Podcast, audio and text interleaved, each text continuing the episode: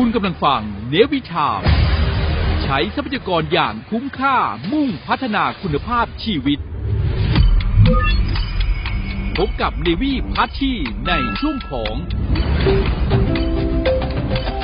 เรนดี้เนวี วัสดีค่ะท่านผู้ฟังที่รักคะพบกันทุกวันพุธเลยนะคะ ตอนเช้าเราเจอกันที่เจ็ดโมงเช้านะคะ และในตอนเย็นค่ะ หลังเคารพธงชาติเราอาจจะเจอกันได้อีกหนึ่งครั้งในบางสถานีนะคะ ที่เป็นเครือข่ายเสียงจากทหารเรือค่ะ และเช่นเคยนะคะ ช่วงเวลาดีๆ แบบนี้ช่วงแรกของ Trendy Navy เราจะเจอกับ Time for Teen by พี่ปุ๋ยชลดานะคะ สวัสดีค่ะพี่ปุ๋ยค่ะสวัสดีค่ะคุณพัชชีสวัสดีค่ะท่านผู้ฟังค่ะ วันนี้แขกรับเชิญของเราเป็นใครคะพี่ปุ๋ยคะ ไม่บอก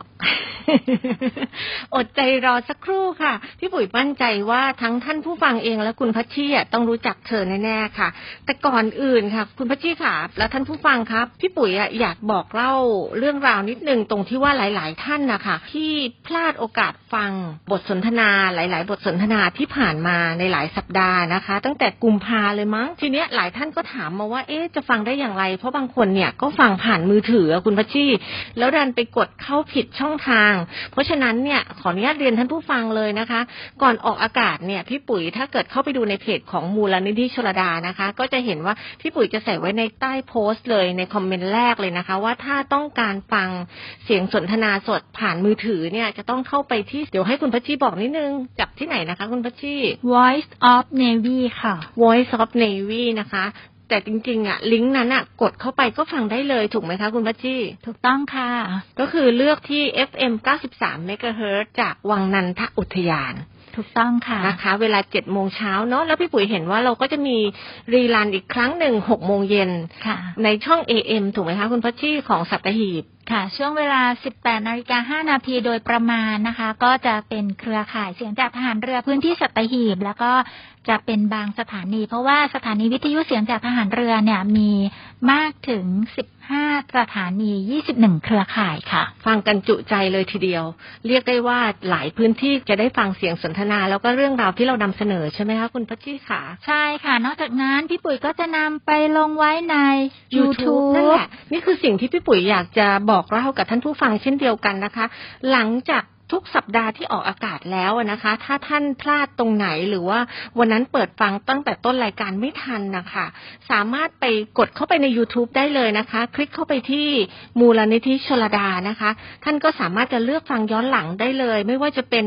ในช่วงต้นของปีนี้เราพูดถึงเรื่องวิบากของการฆ่าคุณพ่อคุณแม่ หรือว่าการฆ่าตัวตาย วิบากกรรมเป็นอย่างไร โดยคุณดังตริน ก็สามารถกลับไปฟังได้ หรือการใช้ชีวิตของคนรุ่นใหม่โดยคุณพระสินก็มีอยู่ใน YouTube แล้วนะคะ หรือแม้กระทั่งจะเป็นเรื่องราวเกี่ยวกับการช่วยเหลือสังคมของหลาย ๆ องค์กร ไม่ว่าจะเป็นคุณครูประทีปอึ้งทรงธรรมนะคะ คุณประวีนาหงสกุล มูลนิธิกระจกเงา สายไหมเราต้องรอด หรือ คุณเก๋ชนระดาก็มีอยู่ใน YouTube แล้วเช่นเดียวกันสำหรับคนที่สนใจด้านของพัฒนาบุคลิกภาพ ก็จะมีครูเงาะลสุคนกองเกตนะคะ หรือท่านที่สนใจเรื่องของพัฒนาสังคม ก็จะมีคุณหมอเดลไงคะคุณพัชชีขาที่ตอนนั้นคุณหมอก็จะพูดเรื่องจิตวิทยาวัยรุ่นด้วยเนาะค่ะแล้วสำหรับกลุ่มคนที่สนใจด้านของเกษตรนะคะกสิกรรมธรรมชาติ เมื่อวันพุธที่ผ่านมาค่ะ ท่านผู้ฟังขาถ้าหลาย ๆ ท่านได้ฟังอะนะคะ จะเป็นบทสนทนากับอาจารย์ยักษ์นะคะ ก่อนหน้านี้มีพึ่งตนเพื่อชาติก็ไปแล้ว อันนั้นก็เกษตรอินทรีย์ แถวย่านนครนายกนะคะ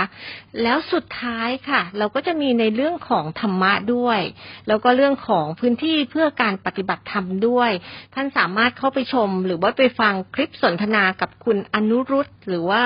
CEO แป้งเย็นตางูนั่นเอง เพราะท่านมีสองตำแหน่งค่ะ ท่านดูแลเรื่องของยุวธิกะสมาคมด้วยนะคะ แล้วคุณพัชชีค่ะ ท่านผู้ฟังค่ะวันนี้พิเศษสุดค่ะ ให้ต่อเนื่องเช่นเดียวกัน ก็จะเป็นเรื่องของธรรมะนะคะ พี่ปุ๋ยบอกได้เลยค่ะ ท่านนี้เป็นดาราสาวค่ะ มีงานแสดงอย่างต่อเนื่องเลยทีเดียว แล้วก็พี่ปุ๋ยยังพบเห็นเลยว่าเธอเนี่ยสามารถแบ่งเวลาได้อย่างลงตัว สามารถที่จะมีเวลาให้กับการศึกษาธรรมะ แล้วหันมาปฏิบัติธรรม ถึงขั้นบวชเป็นเวลาหลายเดือนทีเดียวค่ะ คุณพัชชีค่ะ ท่านผู้ฟังค่ะ และเพื่อไม่ให้เสียเวลานะคะ เดี๋ยวเราไปพบกับเธอเลยนะคะ หลังเบรกนี้นะคะ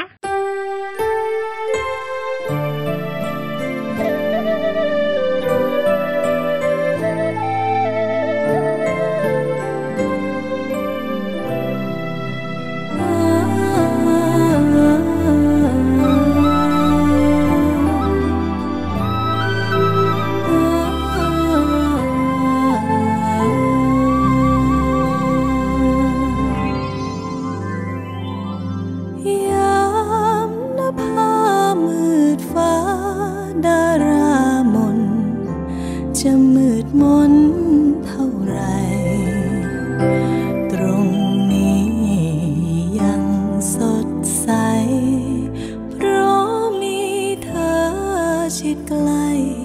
สบตายามสายลมพริ้วในคืนคำยังอุ่นใจทุกครา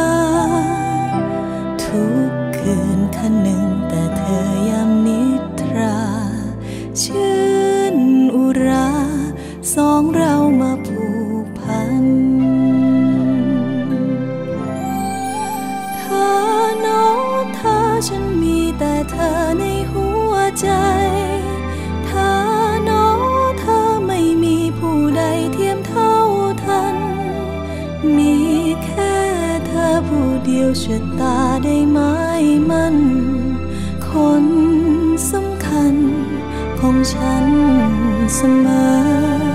เพียงชาติใดถ้าเราไม่อาจได้คู่กัน ในชาตินั้นจะยอมเปลี่ยวใจถ้าไร้เธอจะชาติใดขอใจติดตามไปพบเจอ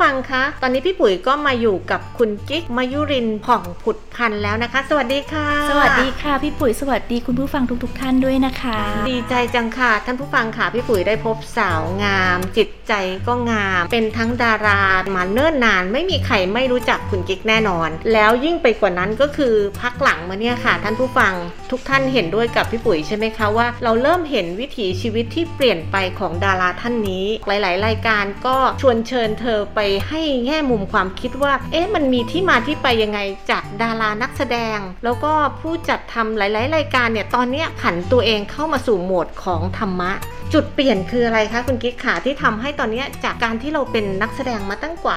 25 ปี 26 ปีแล้วเนาะตอนนี้ผันตัวเองมาเข้าโหมดของเรื่องของการปฏิบัติธรรมศึกษาธรรมะเป็นเพราะอะไรคะจริง ๆ ก็รู้สึกว่าเรามาประประพฤติปฏิบัติธรรมว่าเราเห็นประโยชน์ค่ะค่ะ ประโยชน์ของการที่เราจะมีธรรมะในการดำเนินชีวิต ก็เลยรู้สึกว่าอยากจะแบ่งปันสิ่งดีๆ ตรงเนี้ยให้กับผู้อื่นได้มีความสุขเหมือนกับเรา ประกอบกับว่าพอเรารู้สึกว่าเราทำหน้าที่ทางโลกมาพอสมควรแล้ว หน้าที่ของบุตรก็ทำมาพอสมควรแล้ว หน้าที่ของพี่ก็ทำมาพอสมควรแล้ว ได้ส่งเคราะห์ญาติมาพอสมควรแล้ว ก็ถึงเวลาที่เราจะได้แบ่งปันสิ่งดีๆนี้ออกสู่สังคม ให้กับเยาวชนให้กับกัลยาณมิตรผู้ที่ยังต้องเวียนเกิดเวียนตายเหมือนเราอยู่ค่ะ นานหรือยังคะที่เริ่มหันมาสนใจธรรมะแล้วมันมีจุดหักยังไงไหมเพราะว่าหลาย ๆ คนนะคะคุณกิ๊กขาจะต้องมีเรื่องราวอะไรเข้ามากระทบใจแรงๆนะแล้วก็เลยทำให้ตัวเองหักมาสนใจเรื่องนี้เป็นพิเศษหลังจากที่เยียวยาเนาะจุดหักเหก็คือต้องขอบคุณคุณพ่อคุณแม่ที่บังคับให้ไปปฏิบัติธรรมที่โยพุทธิกสมาคมตอนอายุ 19 หลังจากนั้นกิ๊กก็มีโอกาสได้กลับไปอีกครั้งตอนอายุ 23 ค่ะ พอหลังจากที่เราจบจากการประพฤติปฏิบัติตอนอายุ 23 เพื่อรู้สึกว่าเออเราอยากจะประพฤติธรรมให้ถึงธรรมค่ะ ก็เลยตั้งใจแบบเข้าปฏิบัติต่อเนื่องเลย ปีลึงหลาย ๆ ครั้งอะไรค่ะ จนกระทั่งมันก็มีโอกาสมาจนถึงกระทั่งว่าเราปฏิบัติยาวนานขึ้น 15 วันหนึ่งเดือน 55 วันจนในที่สุดเราก็ไม่อยากมีผมเราก็อยากจะไปบวชอะไรประมาณนี้อืค่ะมมันมีสเต็ปในชีวิตอยู่ค่ะค่ะ ก็ก็ร่วมเป็น 20 ปีเนาะกว่าจะได้ไปโกนหัวบวชได้ค่ะค่ะตอนนั้นพี่ปุ๋ยเคยเห็นภาพที่นุ่งสีชมพูนะค่ะเข้าค่ะใจว่าเป็นเป็นที่พม่าใช่อันค่ะนั้นบวชอยู่นานไหมคะ อันนั้นบวชอยู่เกือบ 7 เดือนค่ะ เกือบเจ็ดเดือน เกือบเจ็ดเดือนโอ้อ้ แล้วจากหลังจากนั้นก็คือกลับมาสู่โหมดของการแสดง ใช่ก็กลับมาคือตอนนั้นเนี่ยกิ๊กตั้งใจจะไปแค่นั้นเลยค่ะ เพราะว่าเราก็สัญญากับกองเป็นต่อว่าเราจะกลับมาทำงาน เพราะว่าเราเองเราก็ยังบอกไม่ได้ว่าเราจะไปเป็นนักบวชเนี่ยมันจะมันจะเป็นยังไงไม่เคยบวชเนาะชีวิตนี้ การเป็นคารวาสไปเป็นนักบวชมันก็ต้องไปลองรสชาติของชีวิตดูก่อนก็เลยไม่ได้ตั้งใจว่าจะอยู่ตลอดชีวิตนะคะ ก็เลยเหมือนกับว่าลองไปลองน้ำจิ้มดูก่อน แล้วก็กลับมาทำงานเหมือนเดิมพอเรากลับมาทำงานเหมือนเดิมเราก็รู้แล้วว่าเออวิถีทางโลกกับวิถีทางธรรมมันมีความแตกต่างโดยสิ้นเชิง แต่วิถีทางธรรมมันจะเดินไปได้ ก็ต้องมีวิถีทางโลกที่คอยสนับสนุนอยู่เนาะญาติโยมต่างๆ ต้องสนับสนุน เพราะฉะนั้นเวลาเราไปเป็นนักบวชเราจะเข้าใจของการเป็นผู้ขออะค่ะเนาะภิกษุแปลว่าผู้ขอนะอยู่ได้ด้วยการขอเนาะเพราะฉะนั้นเนี่ยมันเลยเป็นเหมือนมีพลังบางอย่างที่ทำให้เวลาที่ไปบทปฏิบัติเนี่ยเราฮึดมากเลยค่ะ เรานอนแค่วันละห้าชั่วโมง นอกนั้นเราประพฤติธรรมหมดเพราะฉะนั้นเนี่ยเรามีสติอยู่กับปัจจุบันขณะตลอดเวลา เราไม่ได้ทำกิจกรรมอื่นนอกจากการประพฤติธรรม เพราะฉะนั้นเนี่ยมันก็เลยทำให้สภาวะธรรมต่างๆ มันก้าวหน้าไปในทุกๆๆวันทุกๆวันค่ะทำไมจะต้องเป็นพม่าทำไมไม่ใช่ที่เมืองไทยอะคะเพราะว่ากิ๊กเนี่ยมีโอกาสได้ประพฤติปฏิบัติธรรมกับพระอาจารย์ชาวพม่ามาร่วม 10 ปี ก่อนที่จะตัดสินใจไปที่พม่าค่ะ และกิ๊กเป็นคนตั้งแต่เกิดมาไม่เคยปฏิบัติในหนทางอื่น นอกจากสายวิปัสสนาในแนวทางพองหนอยุบหนอ เพราะฉะนั้นเนี่ยทางพม่าเองเป็น original ของพองหนอยุบหนอ โดยที่พระอาจารย์มหาสีสยาดอค่ะ แต่ว่าท่านมรณภาพไปแล้วนะคะ ท่านเป็นเหมือนกับผู้ที่เผยแผ่วิปัสสนาในแนวทางพองหนอยุบหนอให้ให้โด่งดังไปทั่วโลก เพราะฉะนั้นเนี่ยกิ๊กไปที่พม่าก็เหมือนกิ๊กไปเจอกับต้นตำรับ แต่ถามว่าพระอาจารย์มหาสีสยาดอ ท่านไม่ใช่เป็นคนคิดวิธีการนี้นะ ท่านก็สืบต่อมาจากครูบาอาจารย์ของท่าน แล้วก็การปฏิบัติในแนวทางพองหนอยุบหนอเองเนี่ยเราก็มีหลักฐานในพระไตรปิฎกต่างๆ ไม่ว่าจะเป็นในเรื่องของสติปัฏฐานสิ่ต่างๆ คือจะมีพระสูตรหลาย ๆ พระสูตรที่รองรับ เพราะว่าท่านพระอาจารย์มหาศิษยาดอเองก็เป็นครูบาอาจารย์ที่เก่งปริยัติปฏิบัติ แล้วก็ปฏิเวทเป็นผู้หนึ่งที่เป็นผู้ร่วมในการสังคยนา พระไตรปิฎกในพม่าครั้งที่ 6 ด้วยค่ะ ท่านเป็นบุคคลสำคัญ เป็นพระเทระที่สำคัญในประเทศพม่าเพราะฉะนั้นสิ่งที่ท่านสอนและกิ๊กมีโอกาสได้ประพฤติปฏิบัติแบบ follow ตามที่ท่านได้สอนนะคะ เราเห็นเลยว่าเรามีความก้าวหน้าในการปฏิบัติ เพราะฉะนั้นเนี่ยกิ๊กไปที่พม่าเนี่ยวิธีการเรียนการสอนจะแตกต่างจากที่กิ๊กปฏิบัติในเมืองไทย ก็คือกิ๊กปฏิบัติด้วยและกิ๊กก็เรียนปริยัติด้วย ปริยัติที่ support การปฏิบัตินะคะกิ๊กจะอ่านหนังสือธรรมะทุกวันวันละ45 นาที ที่ท่านธรรมเนโจสยาดอ ซึ่งเป็นเป็นรุ่นลูกศิษย์ ของลูกศิษย์ของท่านมหาสีเนี่ยจะเหมือนกับว่าท่านฟังสภาวะธรรมเราปุ๊บท่านก็จะให้เราอ่านหนังสือ แล้วก็คำถามอะไรที่กิ๊กต้องการที่จะรู้คำถามเกี่ยวกับธรรมะที่ต้องการจะรู้ท่านไม่เคยตอบด้วยปากท่านเอง แต่ท่านจะไปค้นหนังสือมาให้ว่าในพระไตรปิฎกตอบแบบนี้ ในพระสูตรอัตถกถาตอบแบบนี้อ้างอิง ไม่ใช่มีการพูดต่อๆกันมา ซึ่งอันนั้นคำพูดมันอาจจะผิดเพี้ยนอาจจะไม่ครบก็ได้ แต่พระอาจารย์ท่านก็จะมีวิธีการสอนที่ทำให้เรารู้สึกว่าพ ระพุทธเจ้าสุดยอด สุดยอด ครูบาอาจารย์สุดยอดอัตถกถาจารย์ทุกท่านล้วนมีพระคุณกับพระพุทธศาสนาที่มองว่าศาสนาพุทธจะตั้งดำรงอยู่ได้ มันไม่ได้มีใครคนใดคนหนึ่งนะคะ ที่จะเป็นสุดยอด เพราะว่าพระพุทธเจ้าทรงฝากพระพุทธศาสนาไว้กับพุทธบริษัททั้ง 4 ก็คือภิกษุภิกษุณีอุบาสกอุบาสิกา แล้วพระองค์ก็ไม่ได้บอกให้ใครมาเป็นตัวแทนของพระพุทธองค์เนาะตัวแทนของท่านคือพระธรรม และพระวินัยที่ท่านได้ตรัสเอาไว้แล้ว แสดงไว้ดีแล้วนะคะ คุณกิ๊กขาทำให้พี่ปุ๋ยคิดว่าท่านผู้ฟังต้องสนใจแน่ๆเลยว่าหลังจากวันนั้นจนถึงวันนี้พวกเราก็ยังเห็นคุณกิ๊กอยู่ในทีวีนะ ก็ยังเห็นอยู่ในหลาย ๆ รายการด้วย แล้วในหลาย ๆ ครั้งเนี่ยก็จะเป็นบทที่ค่อนข้างแรง แล้วจะมีการโหมดในการสวิชอารมณ์ยังไง เพราะว่าหลังจากที่เราปฏิบัติก็แล้ว ศึกษาพระธรรมคำสอนก็แล้ว เพราะฉะนั้นเนี่ยเราเข้าใจถึงเหตุและผล เราเข้าใจถึงผลของการกระทำเราเข้าใจถึงวิธีการที่เวลาอารมณ์มากระทบ แล้วเราก็จะต้องตอบรับกับมันยังไงใช่ไหมคะ แต่ในละคร พี่ปุ๋ยเข้าใจว่าเราต้องเอาตัวเราไปใส่ในใครสักคนหนึ่งซึ่งไม่ใช่เรา แล้วตรงเนี้ยพอจบจากการแสดงหรือจบจากการละครแต่ละครั้งเนี่ยเรากลับมาที่บ้านเนี่ยเราต้องมีวิธีแฮนด์ลอย่างนี้ยังไงไหมคะเพราะว่าพี่ปุ๋ยว่ามันคนละไอ้นั่นกันเลยนะคือกิ๊กก็ได้ต้องขอบคุณพระอาจารย์สมภพปรกโมค่ะที่ท่านได้แนะนำวิธีว่าต้องตั้งจิตตั้งเจตนาอย่างไงในการที่เราจะทำทำงานเนาะกิ๊กมองว่าการปฏิบัติธรรมก็คือการทำหน้าที่ หน้าที่ของนักแสดงเนี่ยไม่ได้อยู่ในหมวดของเรียกว่ามิจฉาอาชีพใช่ไหมคะยังอยู่ในการเลี้ยงชีพชอบ เพราะว่ามิจฉาอาชีพก็คือ ไม่ขายสัตว์ให้เขาเอาไปฆ่า ไม่ขายมนุษย์ ไม่ขายอาวุธ ไม่ขายยาพิษ ไม่ขายสุรา อาชีพดาราเป็นอาชีพที่ถ้าวางเจตนาไม่ดี คุณก็มีสิทธิ์ที่จะ ไปกระตุ้นเราให้คนเนี่ยอยู่กับโลภะโทสะโมหะได้เยอะมากก็คือโลภกดหลง กระตุ้นให้คนเห็นแล้วชอบหลงอะไรอย่างเงี้ยค่ะเพราะฉะนั้นกิ๊กจะวางเจตนาว่าทุกครั้งในการทำงานของกิ๊กคือ การที่ทำให้คนเนี่ยได้เข้าถึงความเป็นธรรม ก็คือว่าบทบาทที่เราแสดงอะ่ะเราไม่ได้แสดงเพื่อให้เขามาหลงไหลในสิ่งที่เราทำนะ แต่เอาให้เขาเห็นว่านักแสดงคนนี้ที่เล่นบทเนี้ยไอ้คนไม่ดีเนี่ยมันไม่เคยจบสวยสักทีเลยใช่ไหมคะเพราะฉะนั้นเนี่ยความโลภความโกรธความหลงไม่เคยทำให้ใครชนะมีแต่ความพ่ายแพ้สะท้อนภาพออกมา ใช่แต่ต้องตั้งเจตนาให้ดีนะคะ แล้วก็กิ๊กยิ่งกิ๊กปฏิบัติธรรมมากขึ้น เข้าใจธรรมะมากขึ้นกิ๊กบอกเลยว่าธรรมะนั้นช่างประเสริฐ และส่งเสริมการปฏิบัติหน้าที่อย่างมาก ทุกวันนี้กิ๊กต้องเรียนว่ากิ๊กทำหน้าที่เป็นนักแสดงกิ๊กไม่ได้เป็นนักแสดง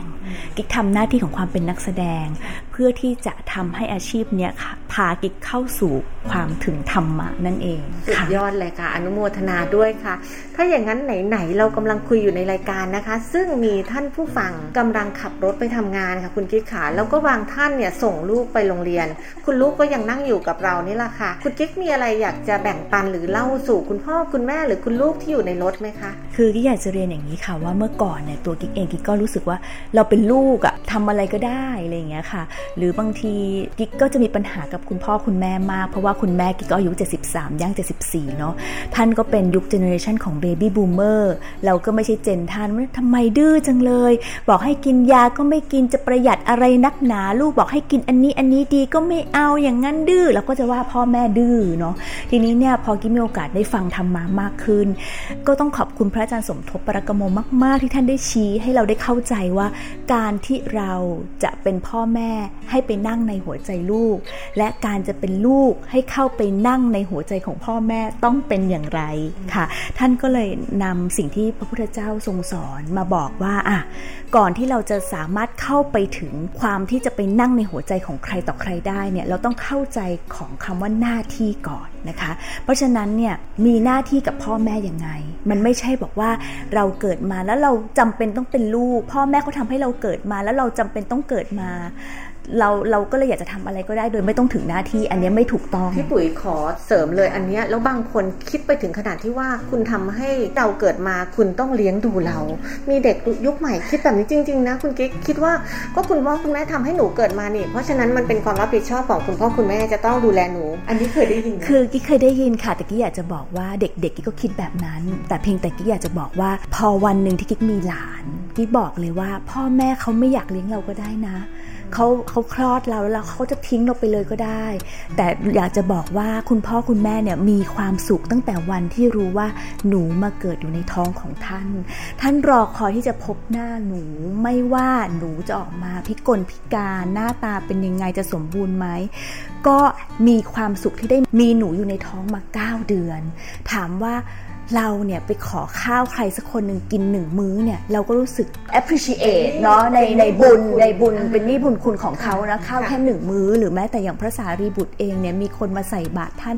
ข้าวแค่หนึ่งช้อนหนึ่งทัพพีเนี่ยท่านยังรู้สึกกตัญญูกตเวทีกับสิ่งที่มีคนคนหนึ่งมาทำให้แค่ข้าวหนึ่งช้อน หรือข้าวหนึ่งมื้ออะแต่อันนี้พ่อและแม่เฝ้ารอเราโดยเฉพาะคนเป็นแม่เนี่ยให้เลือดให้เนื้อ นะน้ำเลือดน้ำเหนือน้ำหนองเนี่ยที่อยู่ในแล้วท่านก็ต้องมาเลี้ยงเราเนี่ยนะเก้าเดือน เพราะฉะนั้นถ้าเรา เข้าใจสิ่งเหล่านี้ เราจะไม่กันตันยูก็เป็นเรื่องที่ลูกทำได้ แต่ควรทำหรือไม่ก็ต้องลองไปพิจารณาดูกิ๊กมองว่าเด็กสมัยนี้ค่ะ เราไม่สามารถจะบอกเขาว่า คุณต้องเป็นอย่างนี้อย่างนี้เพราะเดี๋ยวนี้ concept ที่ว่ารักวัวให้ผูก รักลูกให้ตีอาจจะใช้เป็น concept ที่ใช้กับเด็กยุคสมัยนี้ไม่ได้ เพราะว่าโลกเปลี่ยนไปใช่ไหมคะเอะอะเรามีอะไรเราก็อาจจะฟ้อง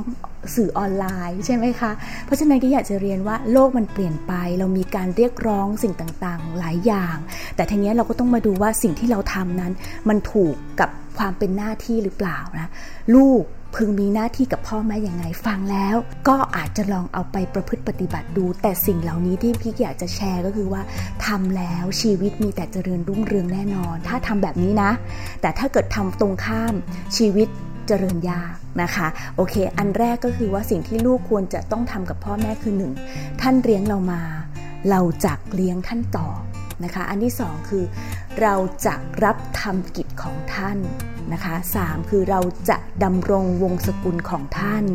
สี่คือเราจะปฏิบัติตนให้สมควรเป็นผู้ที่ได้รับทรัพย์มรดก แล้วห้าเมื่อท่านละไปแล้ว เราจะเป็นผู้ที่ทำบุญอุทิศส่วนกุศลให้กับท่าน อันนี้คือหน้าที่ของของบุตร ใช่ไหมคะ ถ้าบุตรทำได้แบบนี้ บุตรก็มีโอกาสอย่างสูงที่จะไปนั่งอยู่ในหัวใจของคนเป็นพ่อเป็นแม่นะคะ ส่วนคนเป็นพ่อแม่ล่ะทำอย่างไรเราจะเข้าไปนั่งในหัวใจของลูกได้หนึ่งเราก็ต้องห้ามลูกจากความชั่วต่างๆ ดึงให้มาตั้งอยู่ในคุณงามความดีนะคะ ให้ความรู้ให้การศึกษาศิลปะวิทยาการต่างๆ หาคู่ครองที่สมควรให้ ใครบอกว่าคลุมถุงชน พ่อแม่ทำผิด ถ้าเกิดว่าเรามาดูในสิ่งที่พระเจ้าสอน พ่อแม่ไม่ได้ทำผิดนะ พ่อแม่มองว่าหาคู่ครองที่สมควรให้นี่คือหน้าที่ของพ่อแม่นะคะ และอันที่ 5 คือมอบทรัพย์ให้ในตามการเวลาอันควร เพราะฉะนั้นสิ่งหนึ่งที่นอกจากคุณธรรมที่เราจะต้องมีในการเข้าถึงหน้าที่เหล่านี้แล้ว คุณธรรมที่สำคัญอีกอันหนึ่งก็คือเรื่องของพรหมวิหารสี เมตตา กรุณา มุทิตา อุเบกขา เราจะทำหน้าที่ให้ถึงหน้าที่ได้ เราต้องมีคุณธรรมอย่างอื่นที่จะเสริมประกอบด้วย พรหมวิหารสีเป็นเรื่องสำคัญมากค่ะ เพราะฉะนั้นชีวิตนี้เรายังไม่จำเป็นจะต้องบอกว่าเราไปไหว้พระพรหมอยากจะเป็นคนดีไปไหว้พระพรหม ก็ไม่จำเป็นต้องไหว้ใครก็ได้ เราประพฤติปฏิบัติตนให้มีคุณธรรมความดี เราก็ไหว้ตัวเองได้นะนะคะ พระพรหมมีสีหน้าแทนคุณธรรมสี่ประการก็คือ เมตตาการุณา มุทิตา อุเบกขา ไหมคะ เมตตาคือปรารถนาให้ผู้อื่นนั้นมีความสุข กรุณา ปรารถนาให้ผู้อื่นนั้นพ้นไปจากความทุกข์มุทิตาคือยินดีเมื่อผู้อื่นมีความสุขใช่ไหมคะ และอุเบกขาคือเมื่อเราเจริญคุณธรรม 3 ประการนี้ แต่เขาก็ยังไม่ดีขึ้น เราก็จำเป็นต้องเจริญคุณธรรมอันสำคัญก็คือการอุเบกขา เพราะฉะนั้นอย่างตัวกิ๊กเองเนี่ยทุกวันนี้กิ๊กกิ๊กต้องเกี่ยวข้องสัมพันธ์กับคุณพ่อคุณแม่ เดี๋ยวนี้กิ๊กจะไม่มีคำว่าคุณพ่อคุณแม่ดื้ออีกต่อไปค่ะ เพราะกิ๊กได้พาคุณพ่อคุณแม่ไปพบพระอาจารย์เรียบร้อยแล้ว เรารับนโยบายตรงกันแล้วว่า ทุกคนต้องทำให้เข้าถึงความเป็นหน้าที่ หากคุณแม่กิ๊กดื้อไม่กินยากิ๊กก็จะบอกว่าแม่จ๋าหนูรักแม่นะ หมออยากให้แม่กินยา ถ้าแม่กินยาแล้ว แม่จะไม่เป็นอย่างนี้อย่างนี้ แต่ถ้าแม่ไม่อยากกิน กิ๊กก็โอเค แต่แม่ต้องเข้าใจว่าหากแม่ไม่กิน มันอาจจะมีผลกระทบอย่างนี้นี้ ถ้าแม่อยากจะต้อง เป็นทุกข์เพราะความเจ็บปวดเพราะการไม่กินยากิ๊กก็ตามใจแม่ แต่ถ้าแม่กินกิ๊กจะมีความสุขมากกว่านี้ การที่แม่ทำสิ่งต่างๆ เหล่านี้ตามที่คุณหมอพูด จะทำให้ลูกมีความสุขและการกระทำของแม่ทำให้เป็นการทำกุศลกรรม เป็นการทำบุญให้ลูกด้วยนะ เพราะลูกจะไม่เป็นทุกข์เพราะว่าเป็นห่วงคุณพ่อคุณแม่ คือเราต้องมีวิธีการพูดกับท่านนะคะ แม้แต่ลูกเองเนี่ยเราก็ต้องบอกลูกว่า ลูกจ๋าเรารักลูกนะ ลูกอยากจะพูดคำหยาบ ลูกอยากจะเกเรแม่เข้าใจว่าบางทีอาจจะต้องตามสถานการ เราจะต้องอยู่ในกลุ่มเพื่อนฝูง แต่สิ่งที่ลูกทำแล้วพ่อกับแม่จะมีความสุขคืออะไร ถ้าหนูทำแบบนี้ชีวิตหนูจะเจริญ เดี๋ยวนี้เวลากิ๊กสอนลูกสอนหลานนะไม่มีลูกแต่มีหลานอยู่สิบคน สอนหลานเนี่ยกิ๊กก็จะเป็นเพื่อนกับเขา กิ๊กจะไม่ไปชี้นิ้วบอกว่า ต้องอย่างนี้อย่างนี้อย่างนี้หรือไปบ่นบ่นเขาไม่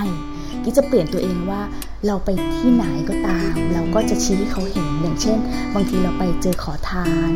เจอคนรวยเราก็จะบอกเขาว่า แต่ละคนทำกรรมมาไม่เหมือนกันทำอย่างนี้ได้อะไรทำแบบนี้ได้อะไร เกิดเป็นขอทานเพราะอะไร เกิดเป็นคนรวยเพราะอะไร เจอหมาจรจัดเพราะอะไรทำอะไรมาอาจจะเป็นเพราะเหตุนี้ก็ได้ทำให้เขาต้องเป็นแบบนี้ คือเราชี้เหตุชี้ผล ชี้ประโยชน์ ชี้โทษให้เขาเห็น แล้วเขามีหน้าที่ต้อง พิจารณาตัดสินใจเองค่ะ อย่างหลานกิ๊กเนี่ยหลานพุทธกับหลานธรรมเนี่ยก็บวชสามเณรกันมา 2-3 ปีแล้ว แล้วก็ธรรมะที่เราใส่เขาทุกวันทุกครั้งที่ไปเที่ยวกันอย่างเงี้ยก็ไม่เคยมีครั้งไหนไม่ใส่นะคะเล่าหมดเรื่องผีเรื่องสางโยงเข้าธรรมะได้หมดเนี่ยวันนี้มันเริ่มออกดอกออกผล หลานคนโตอายุ 12 ปี หลานคนเล็กอายุ 10 ปีเขาก็เริ่มแบบว่าแสดงให้เราเห็นว่าเขามาทางนี้ เขาสามารถแยกดีแยกชั่วได้ หลานสองคนหลานพุทธกับหลานทำเป็นหลานชายคนโตสองคนแรกนะคะ ก็เราก็เพียรใส่ให้เขาเนาะเวลาไปเที่ยวพิพิธภัณฑ์ที่ก็จะแบบว่าอ่าไหนมาวันนี้ได้ทำมาอะไรคะไหนมาแข่งทำมากันที่เดี๋ยวได้รางวัลอะไรเงี้ยเราก็จะอัดคลิปไปหมดเนาะไปไหนก็พาเขาสวดมนต์ไหว้พระ วันนี้มันออกดอกออกผลให้เราได้เห็นว่าเออธรรมะที่เราใส่ไปไม่สูญเปล่า แล้วก็การที่เราบังคับให้เขาไปบวชสัมมาเนรทุกปีทุกปีเนี่ยตอนนั้นออกดอกออกผลเพราะว่าเขาก็บอกเองว่าเขาจะไปบวชทุกปีโดยที่ตอนนี้เราไม่ต้องบังคับแล้วอะไรอย่างเงี้ยค่ะกกก็รู้สึกดีแล้วกิ๊กก็จะใส่หัวเขาไว้เลยว่า สิ่งที่หนูต้องทำเนี่ยก็คือหนูจะต้องช่วยงานป้ากิกกี้เนี่ยสืบต่อพระศาสนานะลูกอะไรเงี้ยค่ะหนูจะให้ concept เด็กไว้ทุกวันนี้หลานชายคนโตให้เรียนภาษาจีน เพราะว่าวันหนึ่งหนูต้องไปช่วยคนจีนนะลูกหนูจะได้มีโอกาสได้เผยแผ่ธรรมะไปสู่ในวงกว้างเผื่อมีใครต้องการความช่วยเหลือจากหนูอะไรเงี้ยอายุประมาณเท่าไหร่คะหลานสองคน คนโต 12 ค่ะ คนเล็ก 10 ขวบก็ค่ะย่างเข้าสู่วัยรุ่นแล้วนะใช่โอ้ถ้าค่ะเตรียมตั้งแต่ตอนนั้นพี่ว่าดีนะพี่ปุ๋ยว่าเพราะว่ามันจะมีเรื่องของปัญหาเรื่องวัยรุ่นเนาะถ้าสมมติว่าเขาเตรียมเนี่ยมันจะจะจะสามารถทำให้เขาสามารถควบคุมตัวเองได้ เพราะว่าพอเข้าสู่ 13 ถึง 18 เริ่มดื้อเริ่มจะมีการค้นหาตัวตน เริ่มติดเพื่อนติดแฟน ตอนนี้กิ๊กก็เท train เด็กๆไว้เรียบร้อยแล้วว่าลูกเอ้ย เดี๋ยววันหนึ่งนะลูกหนูเนี่ยโตพอขึ้นม.หนึ่งปุ๊บเนี่ยหนูจะเริ่มมีฮอร์โมนละ อีฮอร์โมนออกมาหนูจะรักใครก็รักมาก หนูจะต้องติดเพื่อนมาก ใครพูดอะไรก็ไม่ฟัง หนูต้องเข้าใจนะลูก อันนี้มันเป็นกระบวนการเคมีทางร่างกายของ วันหนึ่งหนู peak มาอ้า หนูจะสอนเขา เพียงแต่ว่าเราเราค่อยๆ สอนไปตาม step ค่ะ แต่หนูคิดว่าเราต้องมีวิธีการพูดกับเขาเพราะฉะนั้นเด็กสมัยนี้หนูบอกเลยว่า หนูจะไม่ใช้วิธีการบังคับดุดาว่ากล่าวแบบวิสมัยเดิมๆแบบพี่พ่อแม่มาตีหนูอะไรเงี้ยมันใช้ไม่ได้กับเด็กสมัยนี้แล้ว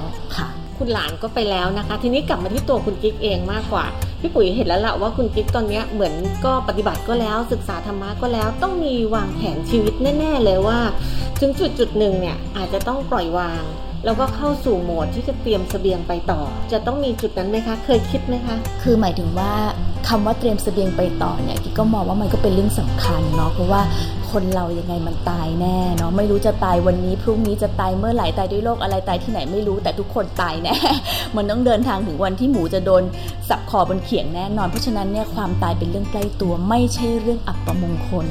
การพูดถึงเรื่องความตายเป็นเรื่องมงคลของชีวิต เพราะเราต้องรู้ว่าเราต้องเดินถึงทางถึงวันนั้น แล้วเราจะเตรียมตัวยังไงใช่ไหมคะจริงๆอยากจะเรียนว่าความตายเนี่ยไม่ใช่เรื่องน่ากลัว แต่เป็นเรื่องที่น่าศึกษา แล้วก็ต้องมีฐานข้อมูลในการเตรียมตัวตายด้วย เพราะฉะนั้นเนี่ย เวลาที่เราดูข่าวทุกวันนี้เราเสพข่าวเราจะรู้ว่าเราเราเห็นว่าคนตายทุกวัน ซึ่งจริงๆในโลกใบนี้ก็มีคนตายทุกวินาทีวินาทีหนึ่งไม่ต่ำกว่าสองคนอยู่แล้ว เพราะฉะนั้นความตายเป็นเรื่องธรรมดา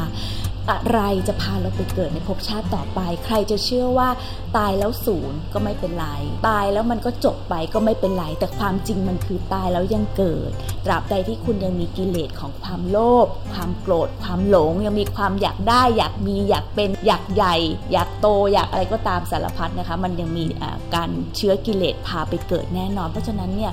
จิตสุดท้ายจะพาคุณไปเกิด ต่อให้คุณทำความดีมามากแค่ไหน แต่ถ้าจิตสุดท้ายคุณไปด้วยความโลภความโกรธความหลง คุณก็จะมีอบายภูมิเป็นที่หมาย ตายด้วยความโลภโลภอยากได้คุณไปเป็นเปรตตายด้วยความโกรธคุณไปเป็นสัตว์นรก ตายด้วยความหลงก็คือโมหะจิต คุณจะไปเป็นสัตว์เดรัจฉาน แต่บุญที่คุณทำมาก็ไม่ต้องกลัวมันจะตามไปส่งผล เช่นถ้าเรากินเหล้าตายตายในขณะที่มึนเมา แต่ก่อนที่วันนี้จะมากินเหล้าตายเนี่ยทำบุญมหาศาลเลย เราอาจจะไปเกิดเป็นหมาแมวรวยก็ได้ถูกไหมคะแต่อยากจะเรียนว่าโมหะจิตเนี่ยมันเป็นตัวจิตที่มีความหลงมาก เพราะฉะนั้นเนี่ยมันมืดมนกลายเป็นว่าจากอบายภูมิขึ้นมาเนี่ยสัตว์นรกเนี่ยนะคะ ที่มีอายุไขแสนยาวนานอีกภพภูมิหนึ่งที่เราไม่ควรไปเกิดคือเดรัจฉานเพราะว่ามันหลงนาน ช่แล้วก็ไม่สามารถปฏิบัติธรรมหรือว่าไม่สามารถแบบทำบุญทำทานใช่ได้เนอะคือหมายถึงว่าทำได้แต่มันน้อยมาก แล้วก็ธรรมสัญญามันจะน้อยมากถ้าเราไม่ใช่พระโพธิสัตว์นะนะคะ แล้วมันก็ยากที่จะหลุดออกมาจากภพภูมินั้น อย่างเช่นที่เคยอ่านหนังสือว่าหลวงปู่มั่นเองท่านระลึกชาติไปเนี่ยท่านเกิดเป็นหมามาตั้ง 500 ชาพี่ติปุ๋ยอย่างก็เงี้อ่ายนพบเหมือนกันมันมันจะกลายเป็นว่ากลายเป็นว่าเดรัจฉานภูมิเนี่ยต่อให้อายุเขาสั้นจริง แต่มันโมหะจิตมันนำมันหลงมันยากมากที่มันจะหลุดจากตรงนั้นนะคะ กลายเป็นว่าไปเป็นเปรตอสุรกายเนี่ยยังยังจะเปลี่ยนภพไปอยู่สุขติได้เร็วกว่าด้วยซ้ำอีกอะค่ะค่ะ แล้วสิ่งที่น่ากลัวพี่ปุ๋ยมั่นใจว่าท่านผู้ฟังแล้วว่า ทุกท่านน่ะที่ศึกษาเรื่องพระธรรมคำสอนนะคะ ต้องมีเข้าสู่โหมดเรื่องของการเตรียมตัวตายพูดให้ฟังดูสุภาพนะคะ ก็คือเตรียมตัวไปต่อ แล้วหลายคนก็พูดถึงว่าเอ้าไม่กังวลหรอกเพราะว่าซ้อมไว้ละ ถ้าสมมุติว่าถึงนาทีนั้น เดี๋ยวเราจะทำบริกรรม หรือว่ายึดอะไรแล้วก็จะไปดีแน่นอน เพราะฉะนั้นตอนนี้มีความรู้สึกว่าฉันจะทำอะไรก็ได้แล้วถึงตรงนั้นอะเราก็จะมาเตรียมโหมดนั้น แต่ในความรู้สึกพี่ปุ๋ยเองแล้วก็มั่นใจคุณกิ๊กต้องเห็นด้วยกับพี่ปุ๋ยว่าว่าถึงนาทีนั้นอะเราไม่สามารถเลือกได้ว่าจุดตรงนั้นของเราจะเป็นช่วงไหนเวลาไหนตอนไหน เราอาจจะไม่มีสติเลยก็ได้ เพราะฉะนั้นสิ่งเรื่องของอาจินกรรมน่าจะเป็นตัวองค์ประกอบหลักที่จะส่งเราไปสู่ภพภูมิหน้าที่ดีหรือไม่ดีใช่ค่ะเห็นด้วยกับพี่ปุ๋ยไหมคะเห็นรื่องด้วยค่ะคือกรรมที่เราทำบ่อยๆในทุกๆวันเนี่ยมันเป็นตัวสำคัญมากคือที่อยากจะเรียนอย่างนี้ค่ะ จิตของเราเนี่ยมันเกิดดับเกิดดับตลอดเวลาไอ้ตัวขันธ์ห้าเนี่ยก็คือการปรุงแต่งของจิตมันเกิดขึ้นตลอดเวลา เพราะฉะนั้นเนี่ย ในขณะที่คุณผู้ฟังกำลังฟังอยู่ตอนนี้ก็ลองดูก็ได้ค่ะ ในขณะที่เราขับรถเราฟังวิทยุแต่จิตเราอาจจะไปคิดถึงเรื่องอื่นก็ได้ถูกไหมคะ เพราะฉะนั้นเนี่ยมันคิดไปนู่นคิดไปนี่เดี๋ยวชอบเดี๋ยวไม่ชอบเดี๋ยวโกรธเดี๋ยวมีความสุขกุศลอกุศลมันผลัดเปลี่ยนเกิดขึ้นตลอดเวลา สิ่งต่างๆ เหล่านี้ณขณะที่จะตาย คือจริง ๆ มันเกิดขึ้นในทุก ๆ ขณะที่เรามีชีวิต แต่ตอนจะตายเนี่ยสิ่งต่างๆที่มันเกิดขึ้นเหล่านี้มันจะเปลี่ยนเป็นสามคำนะคะที่เขาจะเรียกกันก็คือกรรมนิมิต คตินิมิตและกรรมอารมณ์ มันอยู่ที่ว่าก่อนตายเราจะเกาะอะไรไปอะคุณผู้ฟังอาจจะงงไอ้ที่กิ๊กพูดมาสามคำนี่มันคืออะไรเนาะอะกรรมนิมิตคืออะไรก็คือว่ากรรมที่เราเคยทำณขณะที่เรายังมีชีวิตมีลมหายใจอยู่เนี่ยทำอะไรบ่อยๆ บางคนฆ่าสัตว์บ่อยๆ บางคนทำบุญบ่อยๆ สร้างโบสถ์สร้างศาลาไปประพฤติปฏิบัติธรรมอันนี้เขาเรียกกรรมนิมิต ซึ่งภาพเหล่านี้ถามว่าในขณะที่เราขับรถหรือทำกิจกรรมต่างๆ นิมิต อดีตกรรมที่เราเคยทำมันก็เคยสามารถผุดขึ้นมาได้ถูกไหมคะ มันเกิดขึ้นอยู่ตลอดเวลา แต่ตอนจะตายเขาจะเรียกว่ากรรมนิมิต อันที่สองคือกรรมอารมณ์ก็คือความรู้สึกความรู้สึกที่เราได้ทำกรรมเหล่านั้น เช่น มีคนมาด่าเรา เราโกรธ เราเกลียด เราตบหน้า เรายิงมัน เราอะไร ความรู้สึกสะใจ พยาบาท สุขทุกข์ที่เราเกิดจากการที่เราทำกรรม กรรมอารมณ์ใช่ไหมคะ และอันที่สามคือคตินิมิต ก็คือว่าตายแล้วเนี่ยไอ้บางทีเราเห็นบางสิ่งบางอย่างอย่างเช่นบางคนอาจจะชอบไปทะเล ตอนจะตายเห็นทะเล แต่ถ้าเห็นทะเลไม่สามารถเปลี่ยนทะเลเป็นกุศลได้คุณอาจจะไปเกิดเป็นปลาอยู่ในทะเลก็ได้ ก็คือว่าคตินิมิตคือตัวที่ว่าอนาคตชาติเนี่ยที่จิตดับปุ๊บแล้วเกิดใหม่เนี่ยมันจะไปเกิดอยู่เป็นภพภูมิอะไร เพราะฉะนั้นเนี่ยความสำคัญของการเจริญกุศล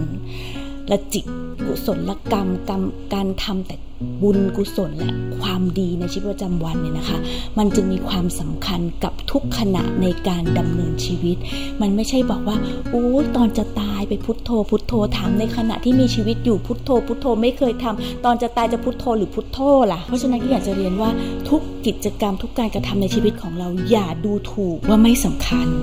อย่าคิดว่ากิเลสเพียงเล็กน้อย หรือความชั่วเพียงเล็กน้อยจะทำให้มันเกิดขึ้นในจิตเราไม่คุ้มค่า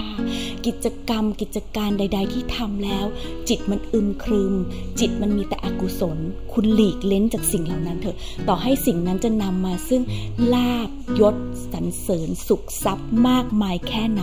แต่มันไม่คุ้มค่ากับอกุศลกรรม อกุศลจิตที่มันจะเกิดขึ้น และอกุศลนี้จะพาคุณลงอบาย มันไม่คุ้มนะคะนี่อยากจะเรียนแล้วเมื่อก่อนเนี่ยกิ๊กมีปัญหามากกับการเสียภาษีอากร แล้วเรารู้สึกว่าทำไมเขาเอาภาษีของอากรของเราเนี่ยมันเหมือนกับมีการทุจริตคอร์รัปชันบางอย่าง แล้วทำให้ภาษีอากรเรามันไม่ไม่ไปถึงมือประชาชนอย่างแท้จริง แต่เดี๋ยวนี้พอกิ๊กมาฟังธรรมมากขึ้นกิ๊กบอกเลยกิ๊กปล่อยวางนะกิ๊กถือว่ากิ๊กได้ทำหน้าที่ของประชาชนคนไทยคนหนึ่งที่มีรายได้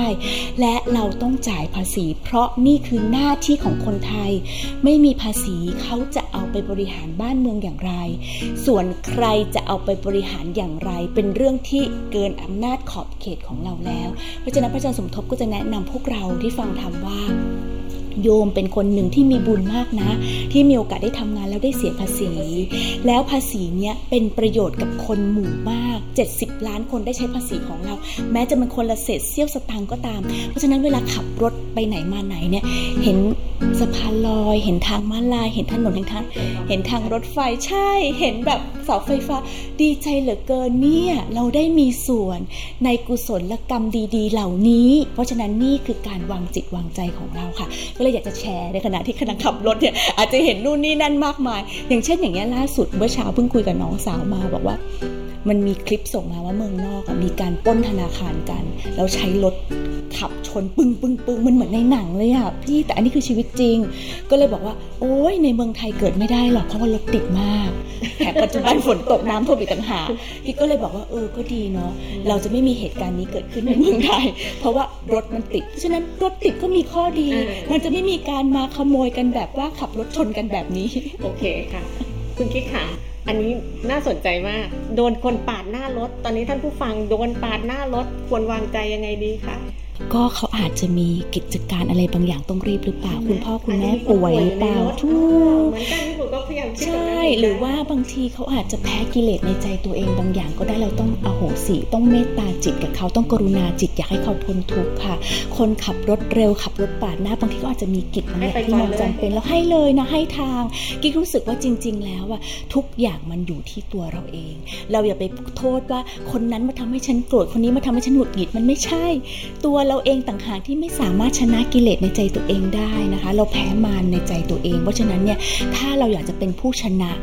และเป็นผู้ที่เจ๋งที่สุดในโลกใบนี้ ขออย่างเดียว คุณไม่ต้องไปชนะคนอื่นหมื่นแสน ชนะกิเลสในใจตัวเองนี่แหละสุดยอดพระพุทธเจ้าทรงสรรเสริญบุคคลที่สามารถชนะกิเลสในใจตัวเองได้ ไม่ใช่ชนะคนอื่นนะค่ะเห็นด้วยเห็นด้วย คุณกิ๊กขาเวลาผ่านไปเร็วเหลือเกินค่ะ ท่านผู้ฟังค่ะ เรื่องราวน่าสนใจทั้งนั้นเลย พี่ปุ๋ยมั่นใจว่ายังมีอีกหลากหลายเรื่องราวที่ท่านผู้ฟังสนใจแล้วอยากติดตามต่อนะคะ ถ้าท่านผู้ฟังตอนนี้มีความสนใจอยากติดตามเรื่องราวที่คุณกิ๊กสนทนาธรรม อาจจะมีช่องทางในการติดตามได้ที่ไหนบ้าง แล้วก็มีอะไรที่อยากจะฝากถึงท่านผู้ฟังไหมคะค่ะ ก็สำหรับตอนนี้ค่ะกิ๊กก็จะมีรายการช่อง YouTube มีสตินะคะ ก็กดไปเลย ME มีแล้วก็สตินะคะ ก็จะเป็นออกอากาศเดือนละสองวันวันพระ วันไหนนะคะวันพระวันพระวันพระที่หนึ่งและสามของเดือนวันหนึ่งและสามค่ะของเดือนกับท่านผู้ฟังค่ะ มีในช่อง YouTube พิสติ แล้วก็ออนไลน์ในแพลตฟอร์มของช่อง 3 plus ด้วยอ๋อนะคะช่องสามพลัสใช่ค่ะ อันนี้ก็คือหนึ่งรายการ อันที่สองคือจะเป็นรายการที่กิ๊กทำในทุกวันเสาร์กับพระอาจารย์สมทบปรกโม ชื่อธรรมะออนไลน์ by มายุริน อยู่ในช่อง YouTube เหมือนกันค่ะ ลอง search ดูได้ หรือจะตามใน Facebook ที่น้องแอดมินทำให้กิ๊กก็ได้ก็คือกิ๊กมายุริน K I K M A Y U I N ก็ได้นะคะแล้วก็จะมีลิงก์ต่างๆ ให้นะคะ หรือว่าถ้าเป็น IG กิ๊กเล่นเองก็กิ๊กมายุรินเหมือนกัน คือกิ๊กจะพยายามประชาสัมพันธ์สิ่งเหล่านี้ไว้ก็ทุกวันเสาร์บ่าย2โมงฟังสดได้ ทาง Zoom ทาง Facebook ทางช่อง YouTube ทาง Clubhouse นะคะ หรือฟังย้อนหลังได้ในช่อง YouTube ธรรมะออนไลน์บายมายุรินนะคะ แล้วก็บังเอิญล่าสุดเนี่ยค่ะเห็นบอกว่าจะพาชวนพี่ปุ๋ยไปเที่ยวไหนนะพี่ปุ๋ยเมื่อสักรู่ค่ะอะมีสถานที่แห่งหนึ่งที่กิ๊กอยากจะเรียนว่าเหมาะสำหรับคนที่อยากจะเข้าใจคำสอนพระเจ้าแบบแบบกระชับฉับไวก็คือที่ไหนนะคะกิ๊กเพิ่งไปเจอมาอยู่ใจกลางเมืองกรุงเทพอืมพัฒนาการซอย 64 ซอย 64 พัฒนาการซอย 64 นะคะ เข้าไปจะเป็นตึกแถวสีขาวเรียงกัน 21 ห้อง ด้านในเป็นพิพิธภัณฑ์จันโลงพุทธศาสนาชื่อนี้เลยใช่ไหมพิพิธภัณฑ์จันโลงพุทธศาสนาลองเข้าไปเซิร์ชดูได้เลยนะคะ บอกว่าสถานที่แห่งเนี้ยมีเป็นที่เป็นที่รวมของพุทธปัญญาจริง ๆ ค่ะ จะมีคำสอนของพระอริยสงฆ์คำคือก่อนจะเป็นพระอริยสงฆ์คือพระพุทธเจ้า จะมีประวัติพระพุทธเจ้าก่อนตั้งแต่ท่านประสูติจนดับขันธปรินิพพานทำอะไรบ้าง ซึ่งปุ๋ยรู้ไหมกิ๊กเคยเจอเด็กอินเตอร์ที่มาเล่นละครกับกิ๊ก เขาชอบพระพุทธศาสนาบ้างแต่เขาไม่เคยถูกสอนในโรงเรียน เขาก็มาเจอกิ๊กบอกว่าพี่กิ๊กคะเล่าเรื่องพระพุทธเจ้าให้หนูฟังหน่อยสิคะโอ้แล้วหนูอยู่กองกับน้องอะหนูรู้สึกว่าโหมีเวลาให้หนูแป๊บเดียว ภาพเพิ่มอะไรก็ไม่มีไม่มีไม่รู้จะอธิบายยังไง แต่ถ้าเราพาเด็กคนนี้มาที่พิพิธภัณฑ์จรรโลงพุทธศาสนาแห่งนี้กิ๊กสามารถเล่าให้น้องฟังได้ภายในหนึ่งชั่วโมงโอ้ เพราะมีรูปหมดเลย ถ้าอย่างนั้นท่านผู้ฟังที่เป็นเจ้าของโรงเรียนหรือผู้บริหารโรงเรียนเนี่ยพาเด็กนักเรียนไปชมเป็นทัศนศึกษาก็น่าสนใจได้นะเลยค่ะ คือเขาเปิดทุกวันวันจันทร์ถึงวันเสาร์กี่โมนะงคะถึงกี่โมงตั้งแต่9โมงเช้าจนถึง4โมงครึ่งบ่าย4โมงครึ่งนะคะ แล้วก็ไม่มีค่าใช้จ่ายใดๆฟรีด้วยฟรีด้วยค่ะ แล้วก็ที่สำคัญคือเขามีสตาฟที่พูดได้ทั้งไทยได้สตาฟพูดภาษาอังกฤษก็ได้ก็มี แต่ว่าอยากให้โทรไปนัดเข้าไปชมเป็นกรุ๊ปเป็นกลุ่ม คือถ้าเกิดเกิด walk in เข้าไปอาจจะได้รับม่มีล่ามเนอะใช่ คือถ้าเกิดว่าเรา walk in เข้าไปบางทีเขาอาจจะไม่สามารถดูแลหรืออธิบายเราได้ทั่วถึง ที่นี่ใครอยากนั่งสมาธิในถ้ำมาเลยค่ะ ที่นี่มีถ้ำให้คุณนั่งสมาธิ ใครอยากจะเจริญอสุภกรรมฐานที่นี่มีหุ่นปั้นที่เป็นอสุจำลภะองเหมือนจริงจำลองเหมือนจริงมากให้เราสามารถที่ทำกรรมฐานอสุภกรรมฐานกับพี่แสนล้านได้พี่แสนล้านรออยู่คนหชื่นึองพี่แสนแสนล้านพี่แสนล้านนะคะพี่ปุ๋ยเห็นมีจำลองภพภูมิด้วยมีนรกสวรรค์เหมือนจริงด้วยโอ้ดีจังเลยค่ะสวมากคือเจ้าของเนี่ยตั้งใจมากแล้วก็ที่ฝาผนังเนี่ยจะมีคำสอนที่ของพระพุทธเจ้าและพระอริยสงฆ์ต่าง ๆ ที่ได้ย่อมาแล้วเป็นพระสูตรเลย เป็นจะค่ะย่อมาแล้วอย่างดีสามารถไปอ่านได้เลยเช่นหลวงตามหาบัวท่านเทศแก่นมีอะไรบ้าง หลวงตาเปลี่ยนมีอะไรบ้างโอ้โหแบบดีมากที่บอกเลยว่าที่นี่เป็นพิพิธภัณฑ์แห่งพุทธปัญญาอย่างแท้จริงเดี๋ยวนะสัปคะดาห์หน้าพี่ปุ๋ยจะยกทีมไปเลยเนี่ยโอ้สาธุค่ะ แล้วก็เขามีกิจกรรมตอนเย็นด้วยนะคะ มีพิธีมีการฟังธรรมสวดมนต์แล้วก็เจริญภาวนาค่ะที่อยากจะเรียนว่าลองเข้าไป search ดูพิพิธพิพิธภัณฑ์จรรโลงพุทธศาสนา หรือติดต่อร่วมกิจกรรมต่างๆนะคะ ได้เลยค่ะที่คุณอีฟนะคะมือถือ 082 199 9103 นะคะ ย้ำอีกทีค่ะ 082 199 9103 นะคะ หรือว่าเขามีเบอร์ 02 ด้วย เดี๋ยวกี้เอาเบอร์ 02 ให้อีกทีหนึ่งนะคะ เพราะว่าพี่ปุ๋ยส่งเบอร์ 02 ให้หนูแล้วนะคะ หรือว่าจะติดต่อมาในเพจเขาก็ได้นะคะ เพจเขาใน Facebook ใช่ไหมคะ เพจเขาคือพิพิธภัณฑ์จันโลงพุทธศาสนานะคะ เบอร์ติดต่อก็คือ020491095 ที่สำคัญชั้นบนสุด มีห้องสำหรับทำกิจกรรมธรรมะด้วย ทางเจ้าภาพเจ้าของบอกเลยว่า ใครอยากจะมาจัดกิจกรรมธรรมะที่นี่ขอให้ได้มาใช้สถานที่ให้มาดูสถานที่ก่อนเขายินดี support ทุกอย่างโอ้ดีจัค่ะงค่ะอยากให้มากันนะคะค่ะค่ะโอ้ยอนุโมทนามาก ๆ เลยค่ะ แล้วก็วันนี้พี่ปุ๋ยมั่นใจว่าท่านผู้ฟังคะคงได้รับเรื่องราวดีๆนะคะ แล้วก็ปิติไปร่วมกันในเช้าวันใหม่วันนี้ที่จะไปทำงานได้อย่างมีความสุขนะคะ แล้วหากท่านใดสนใจอยากจะฟังสนทนาของเราย้อนหลังนะคะ สามารถเข้าไปฟังได้ใน YouTube นะคะ คีย์คำว่ามูลนิธิชลดา หรือเดี๋ยวคุณกิ๊กเองเนี่ยก็จะลงในช่องทางของคุณกิ๊กที่แจ้งเมื่อสักครู่ด้วยนะคะค่ะวันนี้ต้องลาไปก่อนนะคะ สวัสดีค่ะสวัสดีค่ะมีความสุขมากๆนะคะ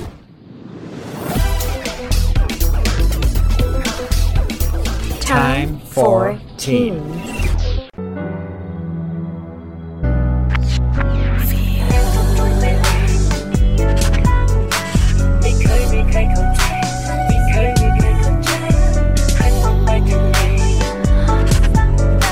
ฉันขอโอกาสสักครั้งฉันขอโอกาสสักครั้ง ในยามที่ทุกข์ ใจมันอึดอัดมันจุกตรงกลาง อกเป็นเหตุของครอบครัวต้องแตกแยกและไม่มีทางหลบ บ้านเคยอบอุ่นแต่ตอนนี้กลับกลายเป็นป่าหมกและในยามที่โดด เดี่ยวสังคมก็หายหน้าไปกันหมดทุกครั้งที่ถามตัวเองว่าโตขึ้นมาจะทำอาชีพอะไร พ่อแม่ประคับประคองให้เรียนหนังสือแต่เราไม่เอาอะไร บางก็ติดเพื่อนหนังสือนังหาไม่เคยจะสนใจแต่พอว่ามาขายยาก็รู้ว่าเสี่ยงแต่ว่ามันได้เงินไวสังคมที่รุมล้อมหน้าเวทนาเมื่อไม่นานมานี้ตำรวจเพิ่งรุมจับยา เออ เออฮะแม่ก็เพิ่งมารู้ว่าลูกโดนจับที่สนอจุฬาคดีตามข่าวแม่เดาไม่ผิดว่าเงินที่ได้เอามาจากยานั่งทบทวนเวลาที่ฉันได้อยู่ข้างในไม่เคยมีใครเข้าใจกับทางที่ฉันเลือกเดินหันมองไปทางไหนก็ยังมีคนซ้ำเติมฉันขอโอกาสสักครั้งจนไม่ไปทำเรื่องเดิม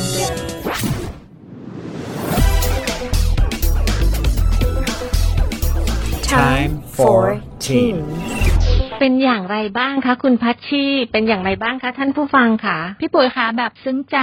ชื่นชมในความสวยงาม ชื่นชมในการบริหารจัดการเวลาและชื่นชมมาก ๆ ในการเข้าถึงธรรมะของคุณกิ๊กมยุรินทร์ค่ะ ค่ะ พี่ปุ๋ยคิดว่าเราสองคนต้องหาเวลามาวางแผนชีวิตให้กับตัวเองบ้างแล้วนะคะ คุณพัชชีเราจะได้สวยไม่เกี่ยวไหมเนี่ย คุณพัชชีค่ะ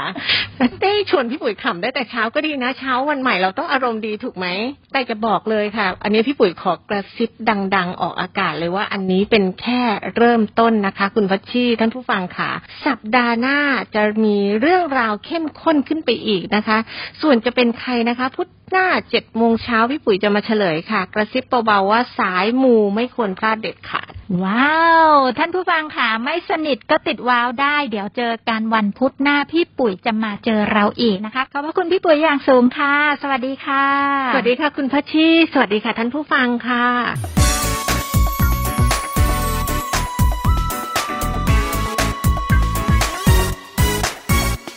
ก็ไม่รู้เหมือนกันว่าเหตุใดวันนี้มันดูแป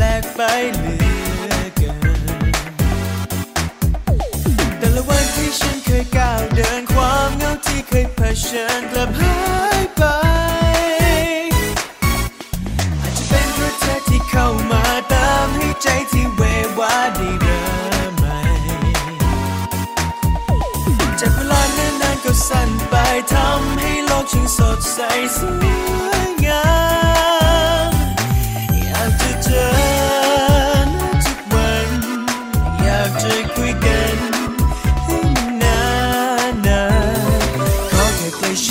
ชิดอยู่อ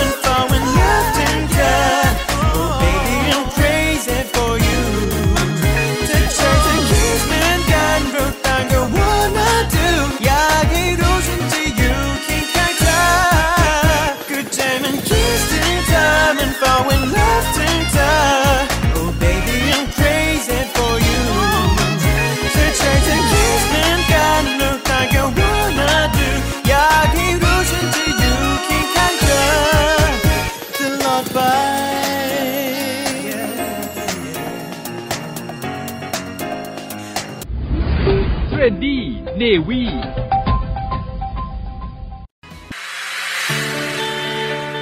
คุณสมบัติทหารเรือไทย ในทหารเรือไทยควรมีคุณสมบัติที่สำคัญ 5 ประการ คือ 1. มีความรู้จะต้องขวนขวายหาความรู้และฝึกฝนตนเองอยู่เสมอ รู้จักถ่ายทอดความรู้ให้แก่ผู้อื่น รู้จักใช้ความรู้ให้เป็นประโยชน์ 2. เป็นผู้นำทางทหาร มีลักษณะท่าทางองอาจสมเป็นทหาร และมีความเข้มแข็งทั้งร่างกายและจิตใจ มีระเบียบวินัย มีความสำนึกในหน้าที่ กล้าตัดสินใจและรับผิดชอบ มีมนุษยสัมพันธ์ที่ดี มีจิตใจแน่วแน่ไม่ท้อถอย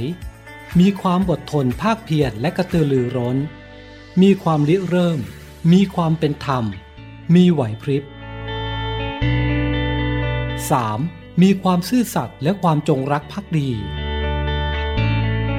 4. เป็นสุภาพบุรุษ มีความเมตตากรุณา เสียสละ ไม่อิจฉาริษยา มีคุณธรรมและจริยธรรม มีความสุภาพอ่อนโยน รู้จักกาลเทศะ 5. มีความละเอียดรอบคอบไม่ประมาทคุณสมบัติทหารเรือไทย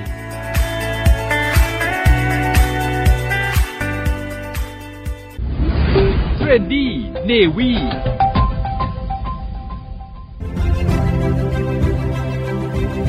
ช่วง Healthy ฟังคะเรื่องของสุขภาพสำคัญมาก ๆ เลยนะคะ และในช่วงนี้ค่ะยังอยู่ในระยะของการมีฝนตกค่ะ เราก็เลยมีเนื้อหาที่จะพูดคุยกันถึงความปลอดภัย เราจะต้องปลอดภัยไว้ก่อนนะคะ รับมือกับโรคและภัยที่มากับหน้าฝนค่ะ อย่างแรกที่จะต้องระมัดระวังมาก ๆ ก็คือ โรคภัยในหน้าฝน เชื้อแบคทีเรียเชื้อไวรัสนะคะที่อยู่ตาม พื้นดิน สิ่งของที่ฝนตกลงมาจะฟุ้งกระจายได้ง่ายมากเลยค่ะ นี่แหละค่ะ จะเป็นเหตุหนึ่งที่ทำให้แต่ละท่านนะคะ มีโอกาสที่จะติดเชื้อแล้วก็เป็นหวัดหรือว่ามีโรคต่างๆเกิดขึ้นได้ค่ะ นอกเหนือจากนั้นนะคะ บางคนเนี่ยอาจจะถึงขั้นอาการแพ้ค่ะ เวลาที่เปียกฝน น้ำฝนที่ผ่านอากาศลงมาเนี่ย อาจจะไปเจออากาศที่เป็นพิษ มลภาวะ ก็อาจจะทำให้เรามีอาการแพ้ ผื่นคันหรือลมพิษเกิดขึ้นได้ ลมพิษไม่ใช่เกิดขึ้นได้แค่ในฤดูร้อนหรืออากาศร้อนเท่านั้นนะคะ ในหน้าฝนก็สามารถที่จะเป็นลมพิษได้ค่ะ ต้องระมัดระวังมากๆ นอกเหนือจากนั้นในบางพื้นที่ค่ะ ระยะนี้มีฝนตกแล้วก็มีน้ำท่วมด้วยใช่ไหมคะ ต้องระวังอีกอย่างหนึ่งก็คือ โรคน้ำกัดเท้าค่ะ หารองเท้าที่เหมาะสมกับหน้าฝน รองเท้ายางนะคะ หรือว่าจะใส่บูทหรือว่าเวลาที่จำเป็นจะต้องเปียกน้ำแล้วก็ต้อง ทำความสะอาดแล้วทำให้เกิดความแห้งอย่างรวดเร็วนะคะ เร็วที่สุดเท่าที่เราจะทำได้ค่ะ ไม่ปล่อยให้เท้าของเราหรือมือของเราหรืออวัยวะส่วนใดส่วนหนึ่งของเรา แช่อยู่ในน้ำที่ไม่สะอาดเป็นเวลานานนะคะ แล้วทราบไหมคะ เวลาที่ ฝนตกอากาศชื้น หรือว่าน้ำท่วมเนี่ยค่ะ พวกสัตว์มีพิษนะคะ จะชุกชุมมากเลย เพราะว่าไม่ว่าคนหรือสัตว์นะคะ ก็อยากอยู่ในที่ที่ปลอดภัย ที่ที่น้ำท่วม สัตว์หลายชนิดสัตว์มีพิษก็ไม่อยากอยู่นะคะ ก็จะหลบหนีออกมาจากที่ที่อยู่อาศัยเป็นปกติเดิม ดังนั้นก็ จะต้องระมัดระวังสัตว์มีพิษด้วยนะคะ ที่จะชุกชุมมากขึ้นในช่วงฤดูฝนนั่นเองค่ะ อีกประการหนึ่งนะคะ ระวังฟ้าผ่ากันด้วยนะคะ เพราะว่าถ้าเกิดว่าฝนตกฟ้าขนองและมีฟ้าผ่า การสวมใส่เครื่องประดับที่เป็นสายล่อฟ้าต้องระมัดระวังมาก ๆ เลยค่ะ ใครที่มีทองแดงอยู่ในตัวนะคะ หรือว่าเป็นใส่เครื่องประดับประเภทสามกษัตริย์ ก็ต้องระมัดระวังเหมือนกัน และอีกประการหนึ่งนะคะ ต้องดูว่า เอ๊ะ การอยู่ใกล้เสาไฟฟ้าแรงสูง การอยู่ใกล้เสาไฟฟ้า ถึงแม้ไม่ใช่เสาไฟฟ้าแรงสูง แต่ก็จะต้องมีกระแสไฟวิ่งผ่าน นั่นเองหรือว่าการหลบใต้ต้นไม้ปลอดภัยมากหรือเปล่า เคยมีเหตุด้วยนะคะว่า คนที่หลบอยู่ใต้ต้นไม้ใหญ่แต่โดนฟ้าผ่า วิธีการ ป้องกันง่ายๆนะคะ เวลาที่ฝนตกฟ้าขนอง ก็เชิญชวนให้ทุกท่านนะคะ อยู่ภายใต้อาคาร และถ้าหากว่าอยู่ในบ้านล่ะ ไฟฟ้าก็เป็นตัวร้ายเหมือนกันนะคะ เราไม่ทราบได้เลยค่ะว่าจะมีไฟฟ้ารั่ว ไฟฟ้าช็อตเมื่อไหร่ วิธีการป้องกันง่ายๆก็คือ ระมัดระวังค่ะถ้ามือเปียกนะคะ หรือว่าตัวของเราเปียก โดยเฉพาะถ้าเกิดว่ายังไม่สวมใส่รองเท้านะคะ การที่จะหยิบจับ ไฟเสียบไฟต้องระมัดระวังมาก ๆ เลยค่ะ และนี่คือช่วง Healthy กับ Trendy Navy ประจำวันนี้ค่ะ พลังสามัคคี พลังราชนาวี ขอเชิญร่วมติดตามข่าวสาร ภารกิจ และเรื่องราวที่น่าสนใจของกองทัพเรือ ผ่านช่องทาง YouTube กองทัพเรือ ด้วยการกดไลค์ กดติดตาม YouTube Channel กองทัพเรือ Royal Thai Navy Official Channel มาอัปเดตข่าวสาร และร่วมเป็นส่วนหนึ่งกับกองทัพเรือที่ประชาชนเชื่อมั่นและภาคภูมิใจ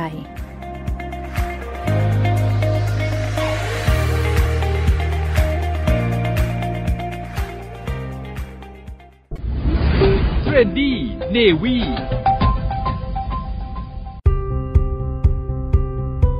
ช่วงนานาสาระท่าน ผู้ฟังคะเรามี 4 วิธีช่วยเหลือคนถูกไฟฟ้าช็อตอย่างปลอดภัยมาฝากค่ะ อย่างแรกผู้ที่เข้าไปช่วยเหลือก็จะต้องตั้งสตินะคะ พร้อมทั้งไม่ลืมความปลอดภัยของตัวเองสำคัญมากๆค่ะ ต่อไปก็คือจะต้องตัดกระแสไฟฟ้าที่เกิดเหตุนั้นทันที ยกเว้นเป็นสายไฟฟ้าแรงสูง ควรจะแจ้งเจ้าหน้าที่เพื่อความปลอดภัยนะคะ บางสิ่งบางอย่างไม่ต้องลงมือทำเองค่ะ แต่เราควรจะรู้ว่าเราต้องแจ้งเจ้าหน้าที่ฝ่ายใดท่านใดนั่นเองนะคะ และห้ามสัมผัสตัวผู้ถูกไฟฟ้าช็อตด้วยมือเปล่าเด็ดขาด ควรใช้วัสดุที่ไม่เป็นตัวนำไฟฟ้านะคะ อย่างเช่น ถุงมือยาง ผ้าแห้ง พลาสติกแห้งหรือว่าไม้นั่นเองค่ะ อีกประการหนึ่งนะคะ การเคลื่อนย้ายผู้ป่วยไปในพื้นที่ปลอดภัยและถูกวิธีจะต้องดำเนินการอย่างถูกต้องนะคะ เพราะการเคลื่อนย้ายที่ไม่เหมาะสม อาจทำให้ผู้ป่วยได้รับบาดเจ็บมากขึ้นนั่นเองค่ะ สำหรับผู้ป่วยที่ได้รับบาดเจ็บจากไฟฟ้า ช็อตในบ้านทั่วไปนะคะ ก็จะมีบาดแผลไม่ลึกหรือว่าไม่มีอาการผิดปกติอื่น ๆ สามารถสังเกตอาการที่บ้านได้ ยกเว้นผู้ที่ได้รับบาดเจ็บเป็นเด็กเล็ก เป็นผู้สูงอายุ หรือว่าผู้ป่วยที่มีโรคประจำตัวบางชนิดอย่างเช่น โรคไต โรคหัวใจ ควรนำส่งโรงพยาบาลเพื่อให้แพทย์ประเมินอาการอีกครั้งหนึ่งนะคะสำหรับผู้ป่วยที่หมดสติ จะต้องพิจารณาค่ะว่า ผู้ป่วยมีภาวะหัวใจหยุดเต้นหรือว่าหยุดหายใจหรือไม่ หากมีภาวะหยุดหายใจจะต้องรีบทำการช่วยเหลือเพื่อฟื้นคืนชีพหรือที่เราเรียกกันว่า CPR ทันที และควรรีบแจ้งขอความช่วยเหลือทางการแพทย์นะคะ หมายเลขที่ทุกท่านจะเรียกได้ง่าย ๆ นั่นก็คือ 1669 สถาบันการแพทย์ฉุกเฉินแห่งชาติค่ะ และนี่คือนานาสาระกับ Trendy Navy ประจำวันนี้ค่ะ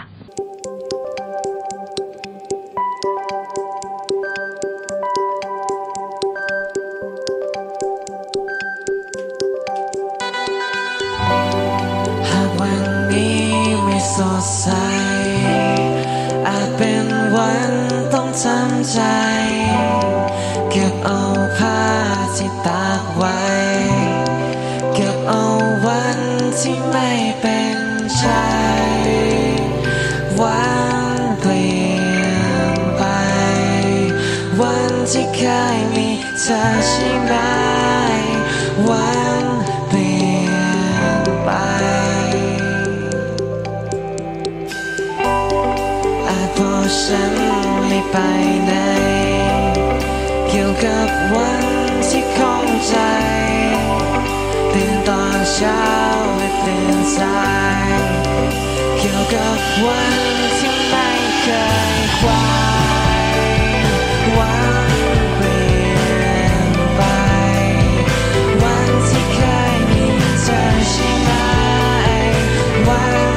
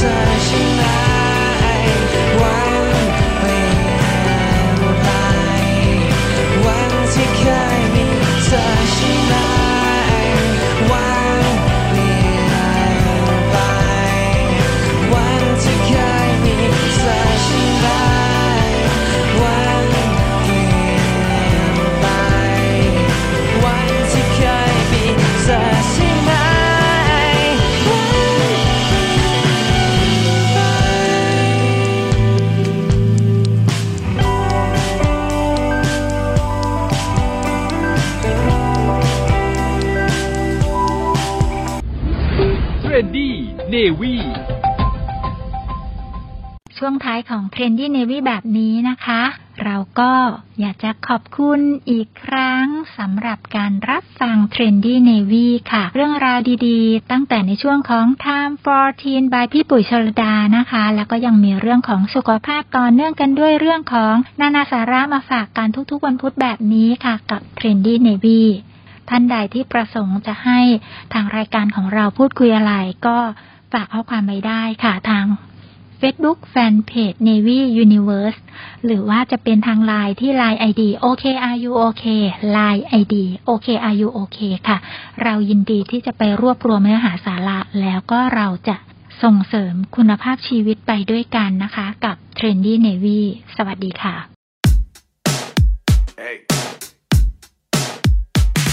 ไม่อยากให้คุณ